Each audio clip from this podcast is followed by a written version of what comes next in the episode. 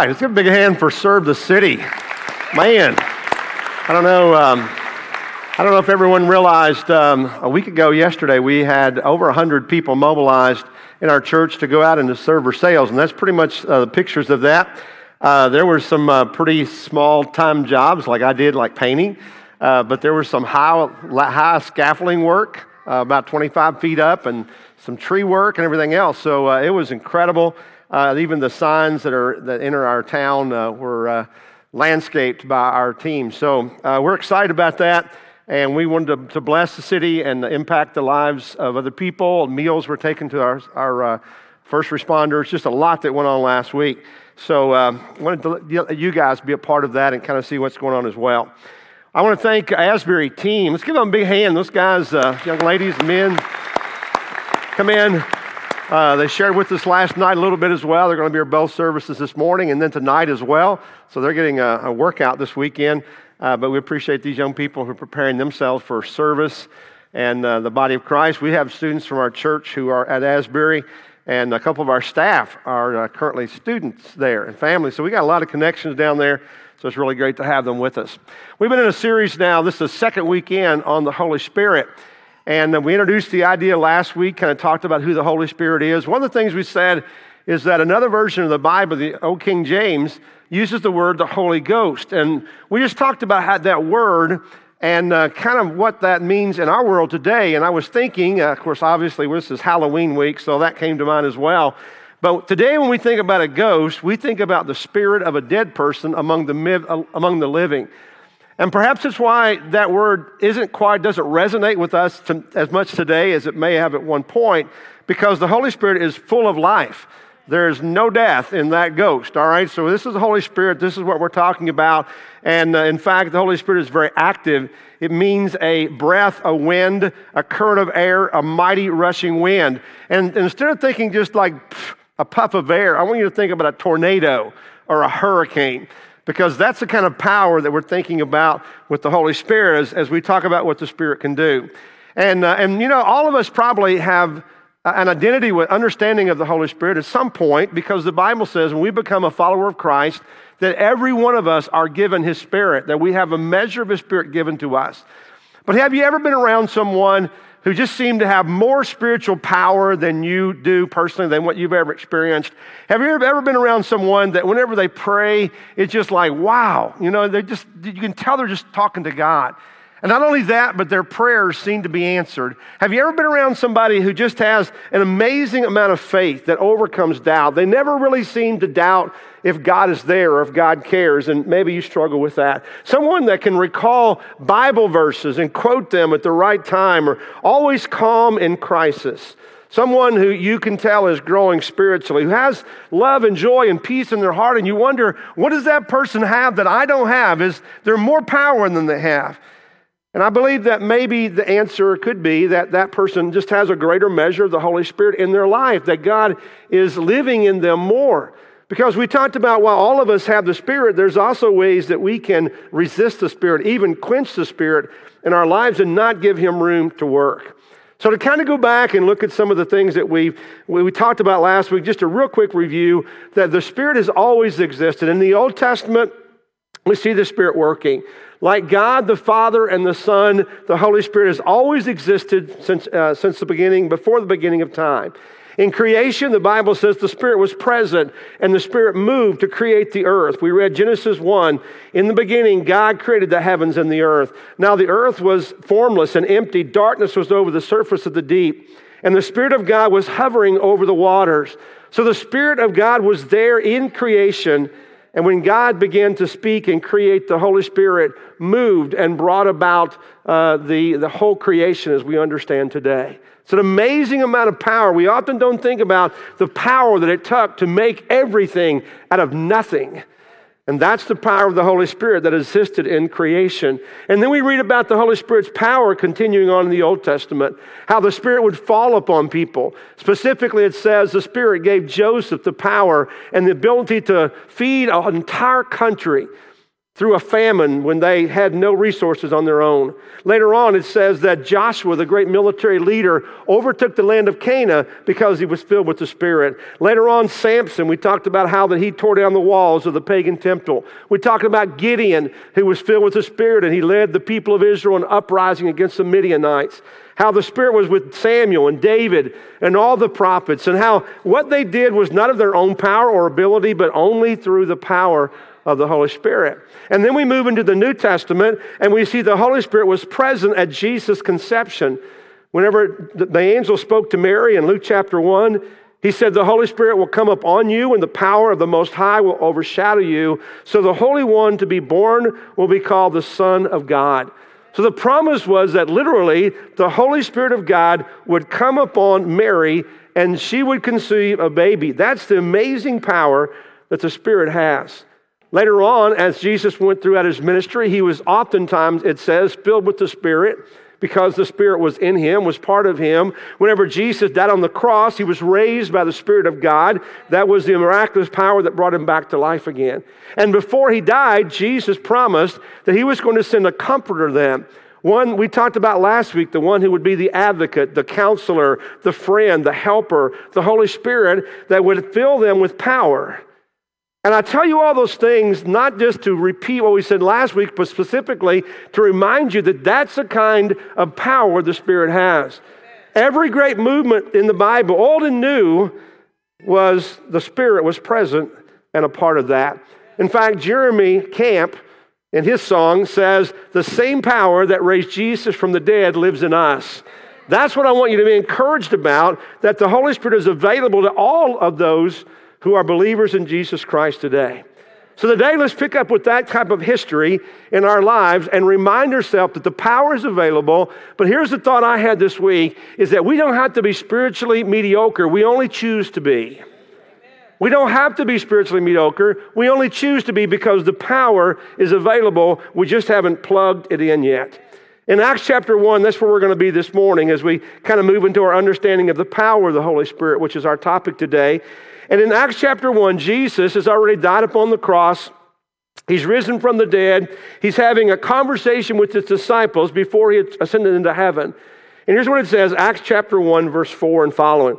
On one occasion, while he was eating with them, he gave them this command Do not leave Jerusalem, but wait for the gift my Father promised, which you have heard me speak about.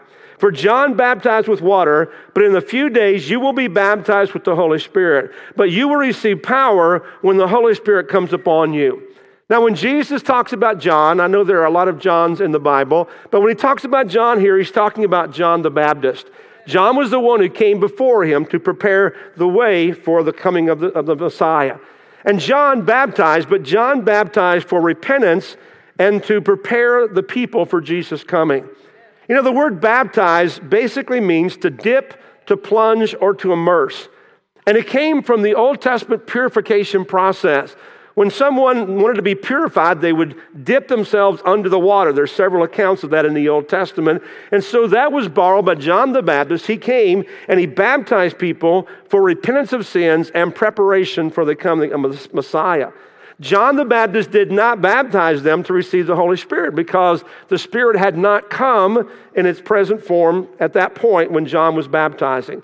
Later on, when Jesus' disciples began to baptize after the church began, they did so not for repentance, not for preparing, but instead for the forgiveness of sins and for the gift of the Holy Spirit. The Bible tells us that real clearly. So today, living in that same age, the age of the church, Whenever we baptize, we do the same thing. Baptism is an act of obedience that every one of us are called to do that shows that we believe that Jesus is the Christ, the Son of the living God, that we're willing to make a public statement or confession of our sin, a statement of who He is, and that we have repented or turned from our sins, and that now we choose to live for Jesus Christ. It's a new beginning. And so that signifies something significant. That's why in Acts chapter 2, in verse 38, it says, Repent and be baptized, every one of you, in the name of Jesus Christ for the forgiveness of your sins, and you'll receive the gift of the Holy Spirit. So, the, how does the Spirit come to us? Clearly, Peter says here, the Spirit comes when we begin our walk with Christ whenever we're baptized. We are baptized for the forgiveness of our sins and to receive the gift of the Holy Spirit. Now, earlier, Jake mentioned that we're going to be having a baptism Sunday here in a couple of weeks. Let me just tell you, we have baptisms all the time, anytime. In fact, we're going to have two in our service at the end here, which is exciting. Uh, but we're going to uh, we're going to also kind of reserve, like Jake said, the opportunity for you if you've been thinking about it. And many of us, you know, we have intentions that we never get around to. And if you're thinking about that and you want to talk or learn more about that, we're going to give you an opportunity to do that. Our baptism Sunday uh, that we're encouraging people to pray about and think toward is in two weeks, November 11th. But next Sunday evening, after our Thanksgiving meal, uh, we're going to be having a class, a training to kind of let you know what baptism is. So if you have questions about that, if you want to know more, uh, just plan on coming to the meal. It's a great bonus. You can eat, and then you can be in a class that will tell you what baptism is because the Bible says that not a few, but every one of you are to be baptized in the name of Jesus Christ for our sins to be forgiven and for us to receive the Holy Spirit. So please think and pray about that if, if you know uh, that that's a need in your life, if that's your next step on your journey. So let's go back to Acts chapter 1. Acts chapter 1, verse 8, Jesus said, You will receive power when the Holy Spirit comes upon you. Now, again, the word power here is pretty significant because the Holy Spirit is not a, it's not like a mediocre, you know, presence. It is a dynamite presence. In fact, that's where the word comes from. The Greek word here is the word dunamis, which where we, we get our word dynamite. So it is a miraculous power here. Again, the wind would be more like a tornado than a gentle breeze flowing through, all right? And so, this power that's going to come is going to change the lives of these individuals. Jesus is talking to his disciples here, and he's telling them that you're going, your lives will be transformed, and you in turn will transform the world. Now, to be honest with you, that didn't seem very likely at this point because these disciples they were not very impressive at the moment. They, they, they, had a lot of struggles. They had very little faith. Oftentimes, Jesus would have to, to tell them, hey, come on now, ramp up your faith a little bit here. They were always quarreling among themselves for the greatest position. They were always looking for the best seats. You know, they always wanted to ride shotgun with Jesus every time. You know, every one of them, you know, was quarreling around. One of them openly denied Jesus three times. One of them, obviously, um, Judas, betrayed him. One of them doubted his resurrection until he was able to see and touch with his own hands. So these guys didn't really have a lot of faith. They weren't very impressive at this point. But Jesus said that you will receive the power when the Spirit comes upon you, and he was right. He was right because we look at the lives of these individuals and they were transformed, and the only thing that could have done, done that was the power of the Holy Spirit. It wasn't just Jesus' death and resurrection. That, in fact, demoralized them in a lot of ways. It was the resurrection of Christ. It was the coming of the Spirit that gave them the boldness that they would need to literally turn the world upside down. They changed the world dramatically, and Christianity, through their effort and the efforts of subsequent generations, is still a powerful force today. And the only reason that could be is because the Holy Spirit came upon ordinary people and gave them the power to take the message around the world as Jesus had told them they would do. So I want you to know that that same power is not isolated or relegated back to Bible times. The same power is available to you and I today. And so we want to tap into that power. We want to experience that in increasing measures. And so I want to share with you four qualities I believe that the Holy Spirit wants to bring into your life and give to you. What does the Spirit want to give you? Let me share some things that you and I can expect to receive from the Holy Spirit. First of all, number one, the Holy Spirit wants to give you the power to share Christ boldly. He wants to give you the power to share Christ. Remember, that was really what it was all about there. The rest of Acts chapter 1, verse 8 is, But you will receive power when the Holy Spirit comes upon you, and you'll be my witnesses in Jerusalem and all Samaria and Judea and Samaria and the other parts of the earth, or the ends of the earth. So, the primary reason for which the Spirit was given to them was to spread the gospel. It was not just for them to have this power internally, just to enjoy it, but instead that they would then be able to share the power to other people. Now, keep in mind that these guys were not great evangelists at this point, and they had not traveled much. In fact, most of them probably had rarely even been outside of their own country. And here's Jesus is talking about other countries. He's talking about the ends of the earth, and I'm sure they couldn't even comprehend that. These guys were not powerful or professional speakers. They were pretty limited. They were fishermen for the most part. But they, in turn, were empowered. Later on, the Apostle Paul, who wasn't a great deal different, but Paul said in 1 Corinthians 2 My message and my preaching were not with wise and persuasive words, but with a demonstration of the Spirit's power, so that your faith might not rest on human wisdom, but on God's power. See, Paul admits here that he wasn't that great a preacher. He wasn't the best preacher in the world, but the Holy Spirit stepped in and gave him power. And through the Spirit, his message was extremely influential and powerful and effective. You know, I, I, feel the same way a lot. Any effectiveness I might ever have to speak into anyone's life is certainly not my abilities, my limited abilities, but can only be attributed to the Holy Spirit who speaks through us and in us. So, my hope every time I speak is I want God to take my words and I want him to use them to communicate the gospel, to challenge and encourage those who are believers. That's the goal. The Spirit has not given us power so we can be flashy or, you know, even the greatest speaker. It's not of themselves, it's what God gives them through His Spirit. And let me just tell you this it's not just the public communication of the gospel that the Spirit works through. Instead, understand that the gospel is primarily communicated one on one, individuals, one person to another. Even me sharing this morning, most of us in the room are probably already believers. The unbeliever isn't always longing to come into a church service and sit down in rows and, and do what we do on Sunday morning. Instead, the message is to be spoken outside the walls. And that's where the Holy Spirit's power is to be seen, not in a sermon preparation or presentation, but instead in normal relationships. And we all need that kind of power and boldness to do that, to go beyond ourselves. Most of us have probably felt uncomfortable or unqualified or over our head or not good enough or not wise enough to share our faith. And I learned a long time ago that that really is true. We're not qualified to do that. But when God's Spirit comes upon us and moves in us, we can, beyond our own power, we can be very effective by sharing the gospel of Christ because we receive the power that Jesus gave. You know, Jesus told his disciples this Whenever you are arrested and whenever you're brought to trial, do not worry beforehand about what to say. Just say whatever's given to you at the time. For it's not you speaking, but the Holy Spirit. How many of us sit and think and worry about what we might say if we talk to somebody about Jesus? No, we, we worry about that. We don't feel like we have the right answers. We are worried they're going to ask the question we don't know, that we might say the wrong thing. And that fear kind of paralyzes us. But Jesus said, don't even worry about it. Just say what comes to you at the time. I think that's great advice.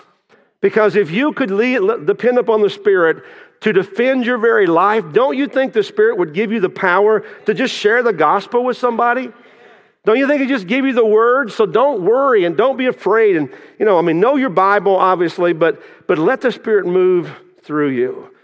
So, if the primary reason that the Holy Spirit was given to us is to share Christ, we're maybe doing a poor job of using the Spirit for which it was given, right?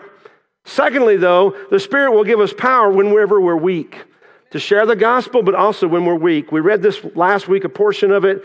Romans chapter 8, in the same way, the Spirit helps us in our weaknesses. We do not even know what we ought to pray for, but the Spirit Himself intercedes for us through wordless groans to promise us that the Holy Spirit actually prays for us when we don't know what to pray for.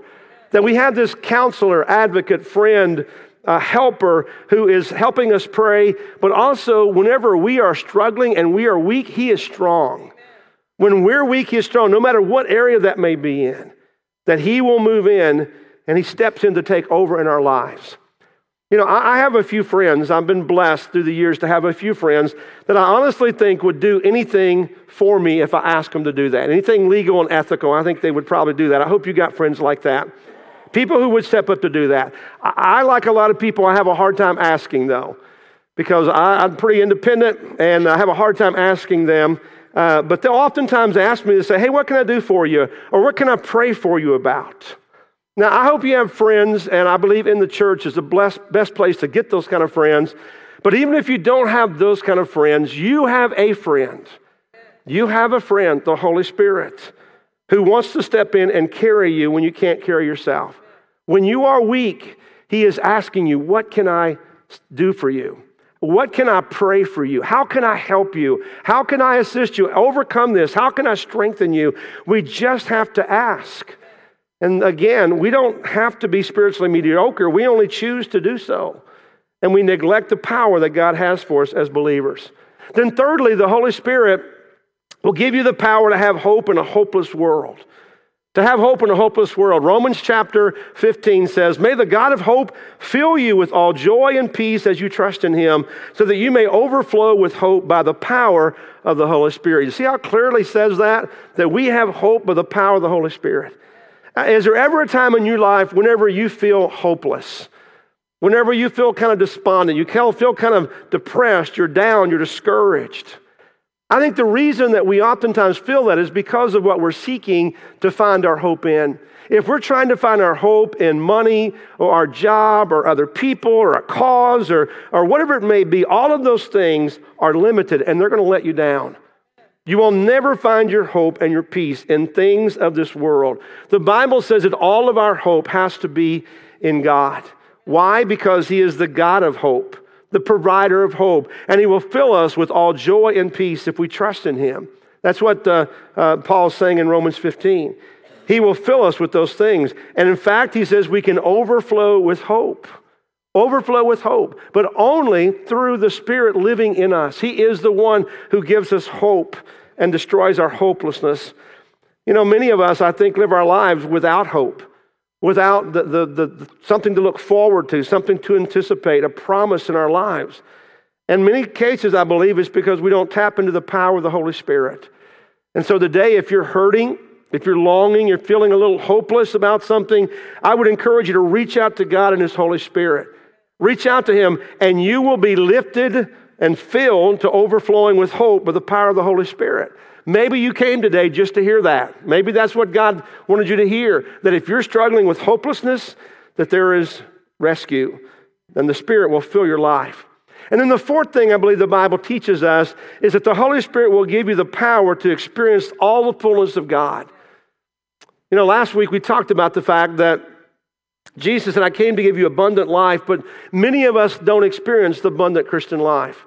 Many of us live kind of a mediocre Christian life in a lot of ways. And for a lot of people, the Christian life is not so much different than the life that they lived before. It's somewhat empty and under, unrewarding. Maybe you go through all the motions. You maybe you check the boxes. I, I believed in Jesus. I, I was baptized. I go to church. I, I read my Bible sometimes. I, I pray when I, when I think about it. Try to be a good person. But all of those things are not going to give you the abundant life just practices are not going to give you what, what the, God longs for you to have. Because we can do all those things and not really live very different from the rest of the world. The world that's hurting, the world that's confused, addicted, worries about everything, fearing, struggling in their marriages, struggling in finance, feeling powerless, overwhelmed, defeated. All those things, you know, I, there are Christians who live like that. And if that's you, you know that's not what the Christian life you thought it was all about, right? God wants you to live a life so much more, a full life, an abundant life. But without His Spirit, we're just operating on our own power. And I think a lot of us, because we're independent Americans, we just want to do it ourselves. And we have to rely upon His Spirit fully. In Ephesians chapter 3, Paul says, I pray that out of his glorious riches he may strengthen you with power through his spirit in your inner being, so that Christ may dwell in your hearts through faith.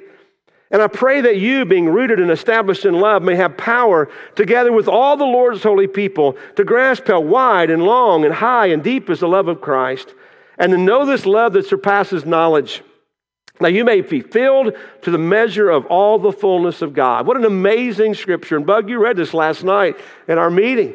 That God says, This is what I want for you. I want you to be filled so you can understand the full scope of the love of Christ. And only can you experience that with the help of His Holy Spirit. So, if you ever wondered if there was more to Christianity than what you're currently experiencing, the answer is yes. The answer is yes, there's so much more, more than you could ever imagine, and more than most of us are currently experiencing. But here's the thing we may try on our own to get that, to get that feeling, or whatever it may be in our life, but we can't do it. That's why God says, I'm going to give you my spirit that's going to come to be with you on a constant basis. so that you'll have the power to declare your faith boldly, to overcome your weaknesses, to have hope in a hopeless world, and to truly experience the fullness of God. Because we have a supernatural God. We can live a supernatural life. We can be filled. We can be strengthened, comforted, guided, empowered. All those things that the Spirit can do and promises, we can experience those things in our personal life.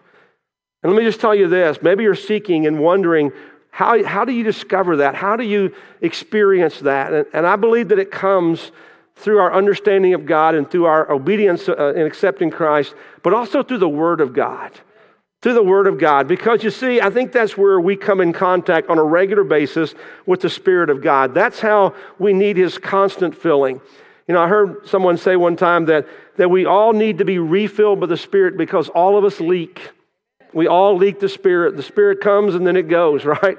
But we have to constantly be filling our lives with truth and, and filling ourselves or allowing the Spirit to fill us. And I believe that comes through being in the Word of God because the Holy Spirit of God is the author of the Word of God.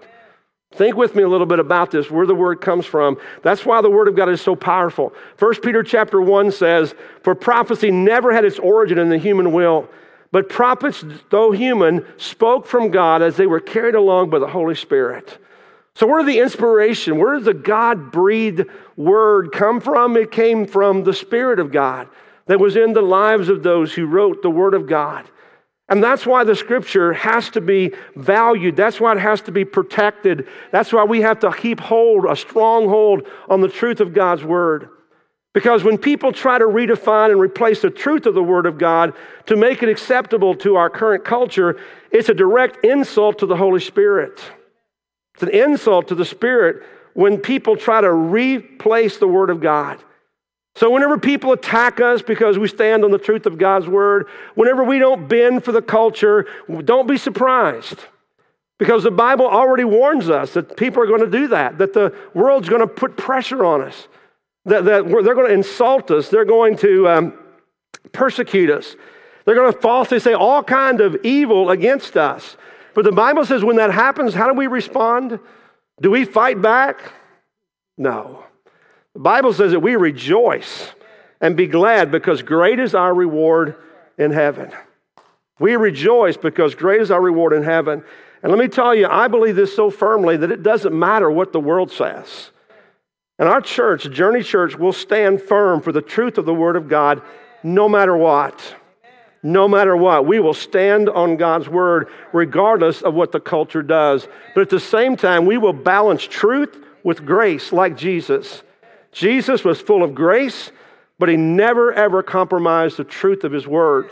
So let me encourage you when you get into the word of God, you experience God filling you with the Spirit because the Spirit is the author of God's word. This morning, we're going to wrap up, and, and we're going to do that kind of like we did last week if you were here. We're going to combine our response time with our communion time, which uh, a lot of people just had some really positive comments about that. So here's what I want to ask you to do in just a few moments. If, uh, if you want to share in the communion, which we invite all immersed believers to come and do that, share that with us. We just ask you to do that. We're going to ask everyone just to come up the, the two center aisles here. Uh, you can share, you can gather around the table, and then you can kind of move around uh, through the around the outside. It kind of uh, keeps uh, confusion from happening there, but kind of go around and come back in if you would do that. And uh, so we ask everyone to respond this morning. But there are going to be a couple of us uh, up here. Tony will be on one side, I'll be on the other. There'll be some other folks that may step up to, to share with you and be available as well. And we want to give you this time. We want to be available to, to share with you, to pray with you. Maybe God is speaking to you and you want to talk about your next step on your journey. And, and if you're an immersed believer in Christ, I want you to take a few moments in your reflection time before you share the communion. I want you to think about the life you've been living and if it's an empowered life by God's Spirit. And I want to encourage you, if not, to just pray and ask God to fill you anew with His Spirit, just to invite Him in, um, that, that, that you would welcome Him into your life. And He would feel free to come and move in your heart and speak to you and lead you and give you power we've been talking about. If you're here and you're not a follower of Christ, then I want to encourage you to pray as well and to seek Him. You know, we said last week that the, the Spirit's first work in our life is to convict us of our sins and our need for Him. And so I want to encourage you to I open your, your heart up and ask God to be moving and show you the areas of your life that you need to respond to. And Tony and I are going to be up here uh, kind of on the wings, and we're going to be available if you want to talk about that next step on your journey, or if you want to talk about baptism or whatever it may be uh, we'll be available for you. So let's make this a time of responsiveness for all of us. Would you pray with me? Heavenly Father, we want to thank you for this day. And Lord, as we have, I believe, just maybe scratched the surface of understanding the power of the Holy Spirit, that God, we would truly be open and, and willing for you to come into us, for your Spirit to move. God, we, we, we believe your word says that we're two or more gathered, that you're there. And so, God, we know that you're present. We know that Christ is here. We know that the Spirit is here. And we welcome you, God, through your Spirit, through your Son, you as Father. And Lord, now as we go to this time of communion, we want to we want to thank you for the love you have that took Jesus to the cross, that he would lay down his life for us. God, that we would have the chance, as we as a church do every week, to share in this reminder, this process or experience that we call communion. God, we take a piece of bread that reminds us of the body of Christ broken, and we take a, a, cup of juice that reminds us and symbolizes the, the blood of Christ shared for us. And we do these things to remember. So, Lord, be with us now. Draw us close to you as we share together. In spirit, we invite you to move in our hearts and lives. I pray these things in Christ's name. Amen.